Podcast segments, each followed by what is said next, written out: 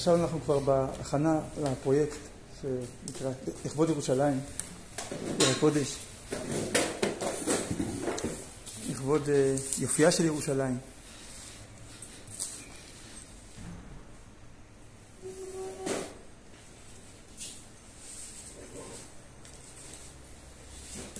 אז אה, המקורות הערב משותפים, עמוד הראשון שלי, עמוד שתיים של אה, עופר, רעיונות של עופר, שאני שליח, שליח, אני אהיה רמקול כאילו לשתף אותם. קודם כל ירושלים היא נקראת אה, כלילת יופי. עשרה קווים יופי ירדו לעולם, תשענת לירושלים. והיא עיר מלוכה.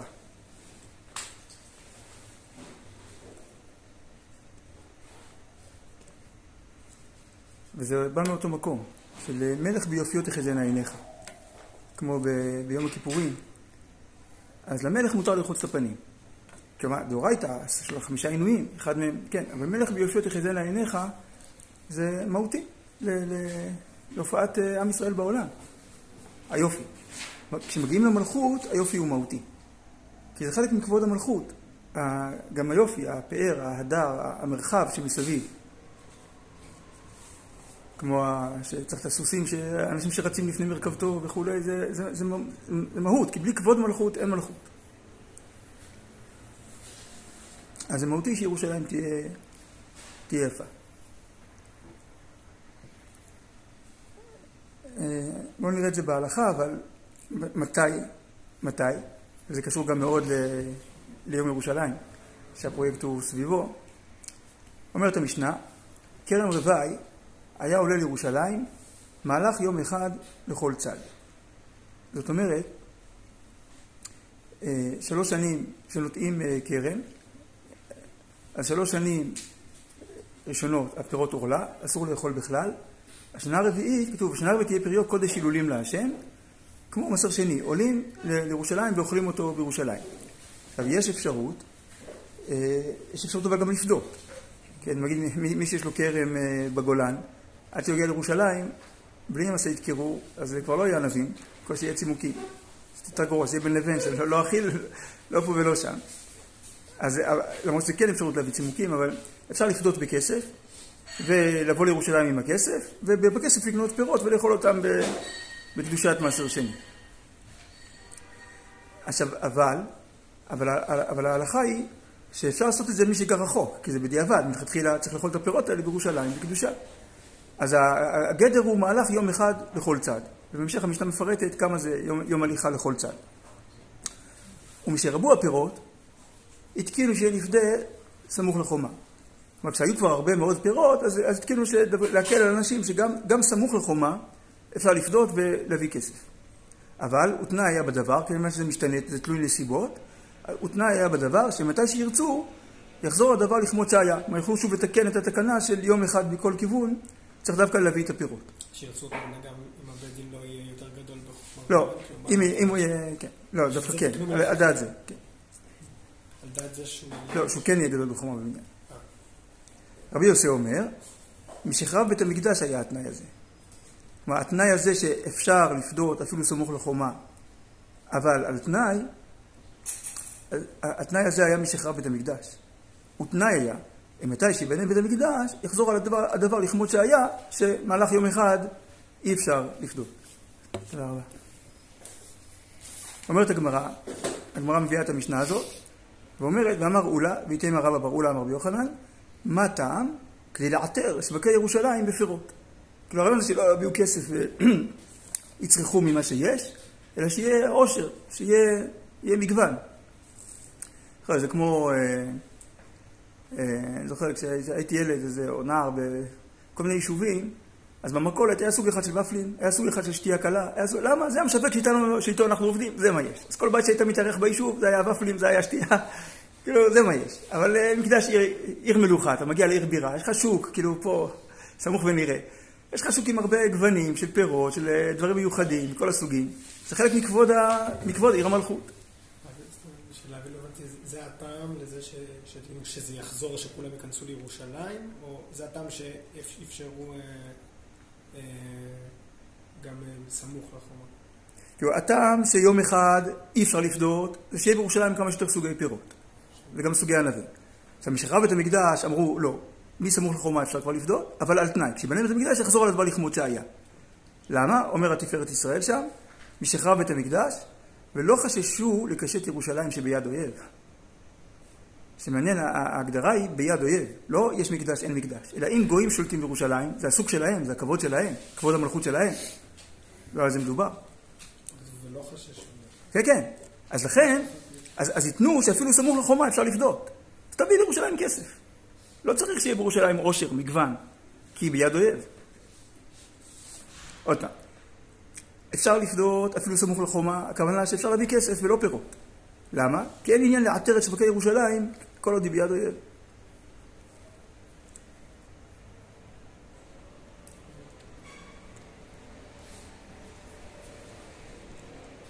אז ייתנו שבזמן בית המקדש, מי שחרב בית המקדש, אפשר להביא כסף. אפשר לפדות אפילו סמוך לחומה. אבל התנאי שכשבנה בית המקדש מחדש, שפה זה בא ביחד עם זה שירושלים לא תהיה ביד אויב, אבל הנה, אבל התפארת ישראל אומר, הקריטריון זה ביד אויב, אבל כשביד ישראל, אז שוב, יש עניין לעטר, להחזיר את היופי לירושלים.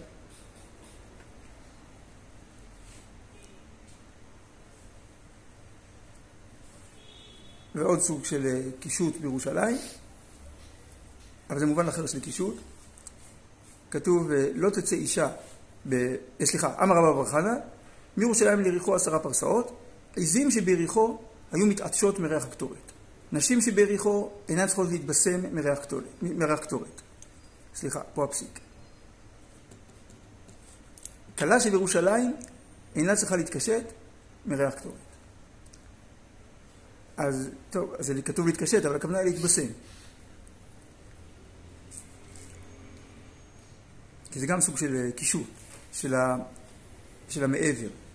כי פה, לא אמרתי, העניין של הקישוט זה המעבר. בגדים חייבים, קישוטים לא חייבים, לא פיקוח נפש. אבל, אה, אבל זה כן מבטא, הקישוטים הם מאפשרים לבטא זהות בצורה יפה. שהתוכן היפה, יש לו מסגרת יפה. אותו דבר בשמים, זה לא הכרחי, אפשר לחיות בלי בשמים. לכן הם נקראים קישוט.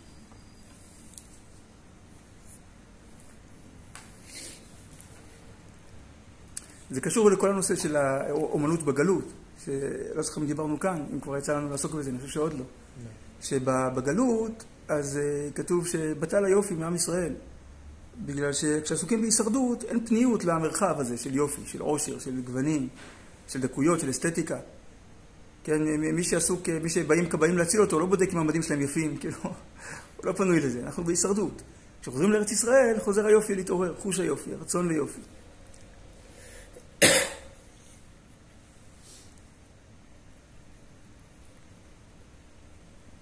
טוב, ועוד חיבור מיוחד שיש אה, בין שני הערכים האלה של ירושלים וקישוט, כתוב במשנה בשבת, לא תצא אישה, כן, בשבת לרשות הרבים, לא בחוטי צבר, ויש עוד רשימה שלמה של דברים שלא יוצאים כי עלולים להוריד אותם,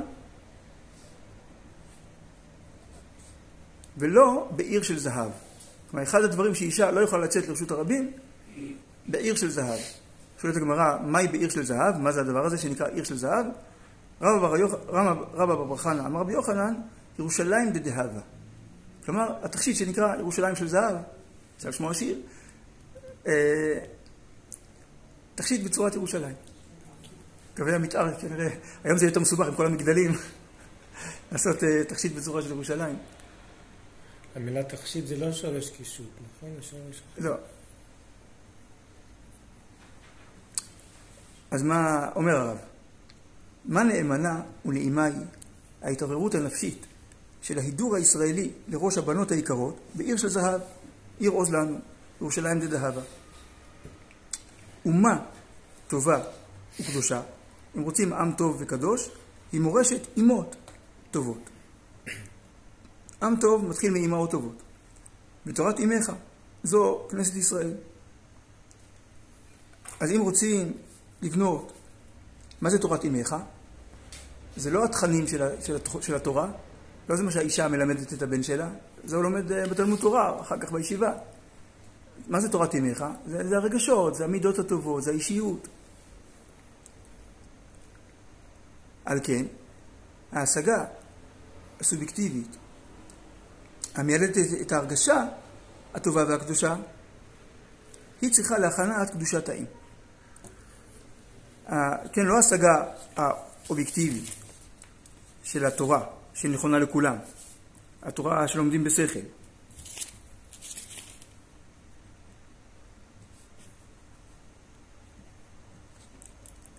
על כן ההשגה הסובייקטיבית המיילדת את ההרגשה הטובה והקדושה,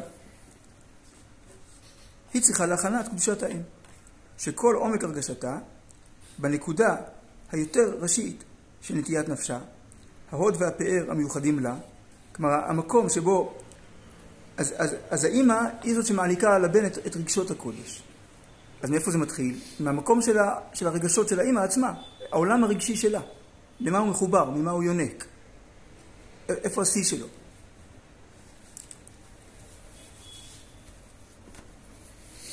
ההוד והפאר המיוחדים לה, שמה צריכה ההרגשה הקדושה הכללית של מרכז האומה בכללותה, בהדרה וקדושתה, למצוא מקום.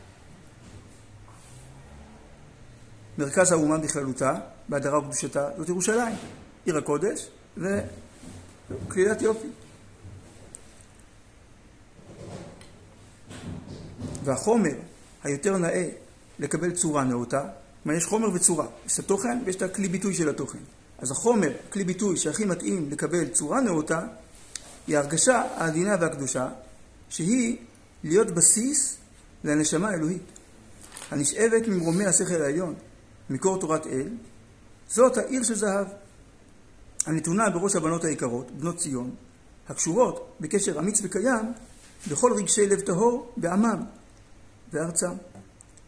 זאת אומרת, היה אפשר שיהיה תכשיט בצורת uh, לב, בצורת, uh, אני יודע מה, פרח. משהו ש... שיפ... ש... שיפה, שמעורר רגשות אסתטיים. אז הבחירה שהצורה של התכשיט תהיה ירושלים, זה אומר שהיופי הוא ביטוי לקודש בעם ישראל.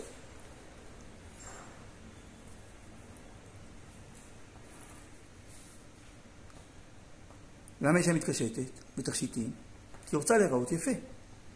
אז אישה ישראלית, בת ירושלים, חוש היופי שלה, מה הדבר הכי יפה? שהיא, עליה רואים צורה של ירושלים. מזהב.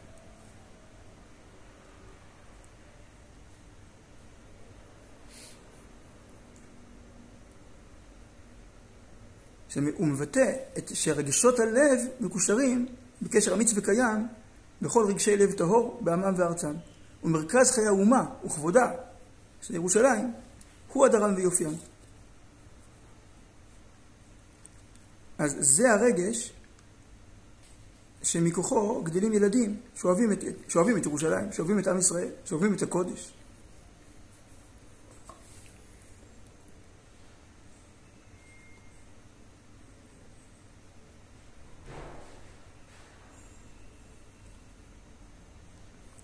שזה עניין אחד. למה אנשים בונים ערים? כי כמו שאמרנו, יישוב קטן הוא מאוד מצומצם. כן, או נגיד בכפר, אתה יכול לגדל את הגידולים החקלאיים שמתאימים לאותו, לאותו אזור גיאוגרפי, כן, לאקלים, לקרקע. אבל אדם רוצה לאכול כמה דברים, לא רק מה שמגדלים בכפר שלו. אז בונים עיר ששם יהיה השוק, אז גם שם יהיה הבנק, אז גם שם יהיה בית המשפט, אז שם תהיה... כאילו, אז עיר זה מכפלת כוח של העוצמה הלאומית. ירושלים היא עיר הקודש. היא מכפלת כוח של הופעת הקודש בעולם. כי בה נמצאים המלכות, הסנהדרין, הנבוא... מרכז הנבואה, מרכז הכהונה. כל יסודות החיים של עם ישראל המרכז שלהם נמצא בירושלים. אז היא עיר הקודש, כלומר מכפלת כוח, ריכוז, עוצמה מרוכזת של הופעת הקודש בעולם. והקודש הזה, בחוויה הנשית, מופיע בצורה של יופי, שהוא העתק, כאילו היטל של הקודש הזה בשפת הרגש, בשפת היופי. זה גם הרמוניה. אותה הרמוניה של ירושלים מתבטאת בהרמוניה של הראש של האישה הפרטית הזאת. טוב. נעבור למקורות של עופר. ברוך אתה אדוני אלוהינו מלך העולם, כל מדברו. השורש של המילה קישוט, קש"ט, יש בארמית משמעות דומה לאמת. דניאל, ענה מלכה לדניאל ואמר, מן כוס דאלאכון הוא אלא אלוהים. מן האמת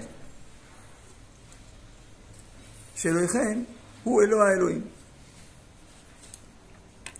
ובעוד מקום בדניאל, כען אנא נבוכדנצר, משבח ומרומם ומהדר למלך שמעיה. לכל מעבדוי קשות, ואורחתי דין. כלומר שכל מעשיו אמת, ודרכיו משפט. אך בעברית המאוחרת יש לו, למילה קישוט, משמעות דומה ליופי, כמו במילה קישוט. אז יוצא שהשורש עבר, מ... עבר מאמת ליופי. אז אומר עופר, ייתכן שהמשמעות המדויקת של השורש היא שילוב בין אמת לבין יופי. אמת שהיא גם יפה כלפי חוץ. אמת המוצגת בצורה מנומקת ומותאמת, כך שכולם רואים ומבינים אותה. קושט, אומר המלבים, קושט, תרגומו של אמת, ובעברי יורה על תכשיט האמת. דהיינו, ברורו והתגלותו לכל. כלומר, חלק מעניינה של האמת, שהיא לא תהיה נסתרת, שהיא תופיע בגלוי.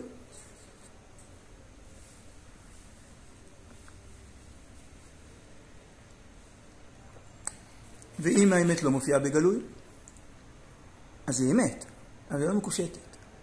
כלומר, אין לה, אין לה נראות שמתאימה לאיכות של האמת. אמרנו ש...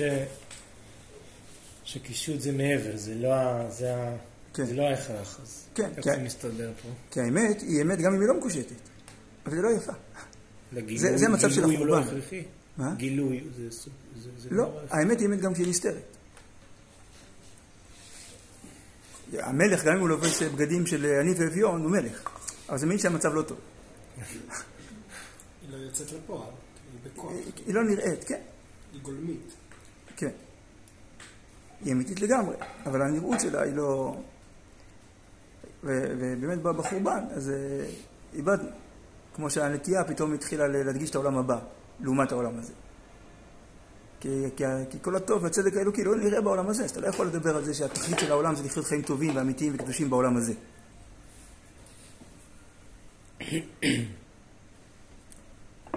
ועוד פסוק כזה, נתת ליראיך נס להתנוסס מפני קושת סלע, אז אומר, אומר המלבים, להראות אמיתיך. אז זה הנס להתנוצץ, נס זה דגל. כלומר שהאמת תהיה גלויה כמו דגל, לעיני כל העמים. קשור לחוש הראייה. כן, כי זה, זה הנראות. כן. מפני שיהיו פנים, שיהיה... יהיו פנים לאמת. אז זה ההשלמה של כל ה... על זה גם לא דיברנו, נראה לי שזה ככה. אחרי קריאת שמע, אז מביאים את הקריאת שמע, את היסוד האחד הפנימי הזה, אל החיים. מה זה אומר אל החיים? אל כל הרבדים. כן, שכל נפש גוף, נראה לי. זה מתחיל מאמת ויציב, ונכון וקיים, שזה האמת, המוצקות של האמת. ואז, אה, אמת ויציב וטוב, אה, אמת ויציב ונכון וקיים, ומתוקן ומקובל. נכון, אה, סליחה, למשל. עכשיו, וישר ונאמן, זאת שייך לשכל. עכשיו. עכשיו עוברים לרגש. ואהוב וחביב ונחמד ונעים ונורא ואדיר, שכל זה סוגים של רגש. זה גם אהוב וחביב וגם נחמד ונעים, אבל גם נורא ואדיר, אהבה ויראה ביחד. ואז חוזרים לאיך הוא מתיישב בפועל בחיים. איך הוא מתיישב בפועל בחיים? ההרמוניה הזאת של האמת הפנימית, הוא מתוקן ומקובל וטוב ויפה. כלומר, מתוקן זה שיש לו, כאילו יש לו, הוא מופיע בצורה, אה, בחיים, כן, מתקבל בצורה מתוקנת, שמתקבלת, וטוב ויפה. מה שאותה אמת פנימית, אותה נקודה פנימית מגיעה אל הטוב, שהוא, הרי ההגדרה של הטוב זה גם הכלליות. כי אדם שחושב רק על עצמו הוא לא טוב. ככל שאדם חושב יותר על אחרים, הוא יותר כללי, הוא יותר טוב. ואותו דבר היופי. היופי הוא ההרמוניה, הוא השילוב של פרטים שונים, של גוונים שונים בצורה יפה, בצורה הרמונית. אז היופי הוא הביטוי הכי ארצי, הכי מוחשי של הכלליות, שהיא האמת. כי מעלתה של האמת היא הכלליות. מה שנכון, נכון לכולם תמיד. שורש האמת, גרעין האמת. היא מעלת האמת היא האובייקטיביות שלה, ששתיים עוד שתיים שווה ארבע, לא משנה מה מצב רוח שלי. הרגש הוא חיי שעה, והוא סובייקטיבי. אני מרגיש שאתה לא מרגיש, וזה לגיטימי. אבל אמת היא אמת של כולם. אז השיא של הופעת האמת במציאות, שמגיע לטוב ויפה. אותו דבר אפשר לומר כאן, שהשיא של האמת זה שהיא מקושטת.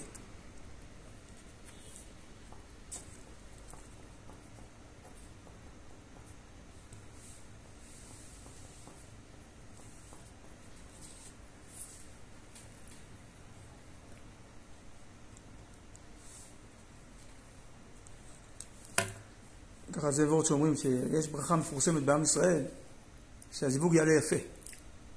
אז, אה, אז ככה שמעתי שאומרים שיהיה, שמה כמובן שהזיווג יעלה יפה, שהוא יהיה אמת ויציב ונכון וקיים ומתוקן, עד ויפה. עד ועד בכלל.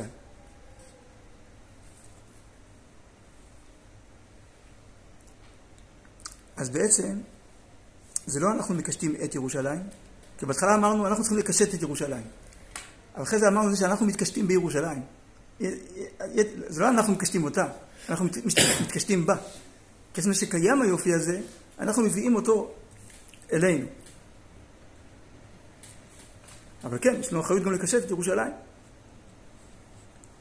גם זה בגלל התוכן.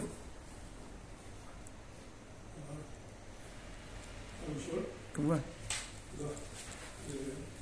מה שידוע לי לפחות אה, ברמה האישית שלי, אה, אין לנו כתרבות, אפילו חוץ מהמשכן, גם לא בית ראשון ולא בית שני, כמובן, אין לנו אמירה, אמירה אה, אמנותית פלסטית או אדריכלית כמו שיש לתרבויות אחרות.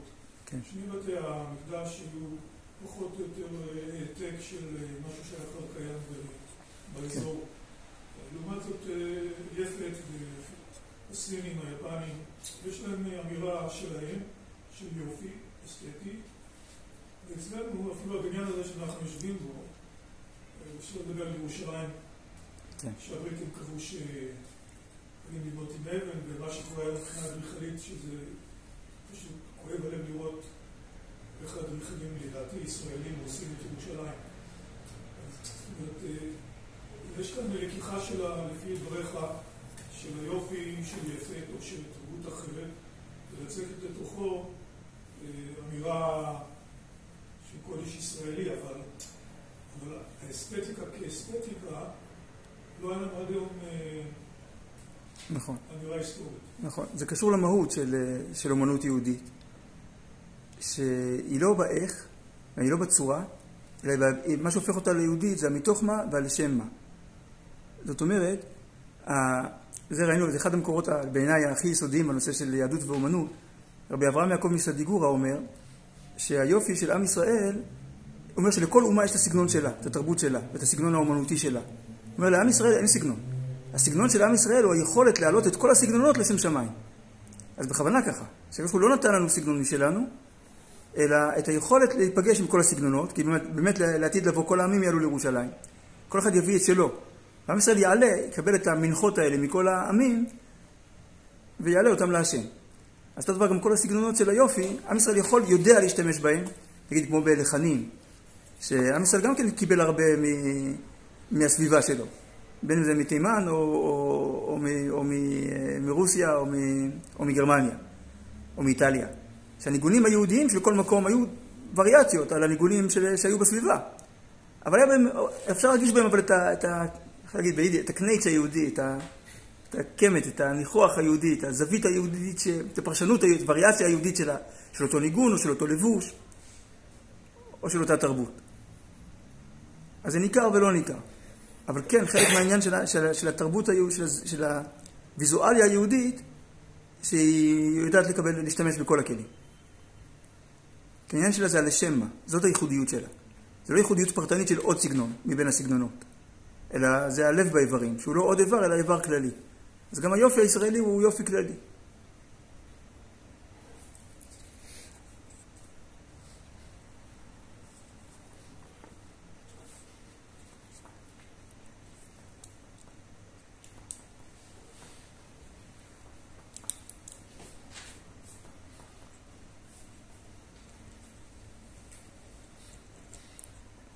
מפרשים ש... הדרן הלך והדרך עלן, אומרים שהדרנו, זה גם, גם בשביל לחזור, גם בשביל הדר. שאומרים לגמרא, הדרנו עלייך והדרך עלינו. כשהתורה מתפארת בנו, אנחנו מתפארים בה. אז ככה, ירושלים, אמרנו בהתחלה, אנחנו מקשטים את ירושלים, ירושלים מקשטת אותנו. כאילו, אנחנו הקישוט של ירושלים. זה שעם ישראל נמצא בארץ ישראל, כמו שאומרים שהיא לא ביד אויב, זה עיקר הקישוט. שיש בה הרבה בתי מדרש, והרבה גוונים של תורה, ו... זה הקישוט. ו... בדיוק, עין יפה. אז גם עין יפה זה מרחב, לעומת, כן, לעומת עין רעה שזה צמצום. אז עין יפה זה, זה מרחב, זה גם קשור לזה שיופי זה מרחב. יפתם כאילו ליפת, שזה פוטיה בארמית זה רוחב.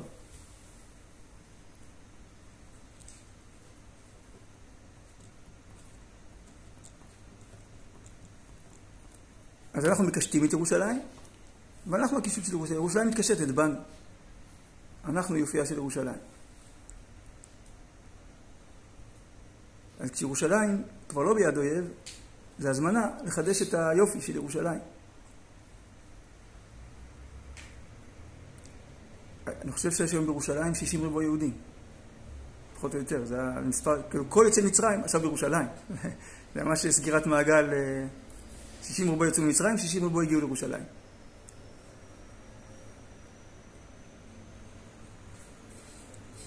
אז כמו שאותם 60 ריבוע זה גם כל הגוונים של אה, אותיות התורה, של פרשנויות התורה. אז עכשיו אה, כל זה כבר עולה לירושלים. כבר ירושלים עצמה, בתור הלב, מגוונת בכל הגוונים האלה, של 60 ריבוע. שנזכה לבטא את זה, לקשט את ירושלים גם ביצירות שלנו, ושאנחנו נהיה יצירות ראויות שירושלים תתקשט בנו, בעזרת השם. אמן.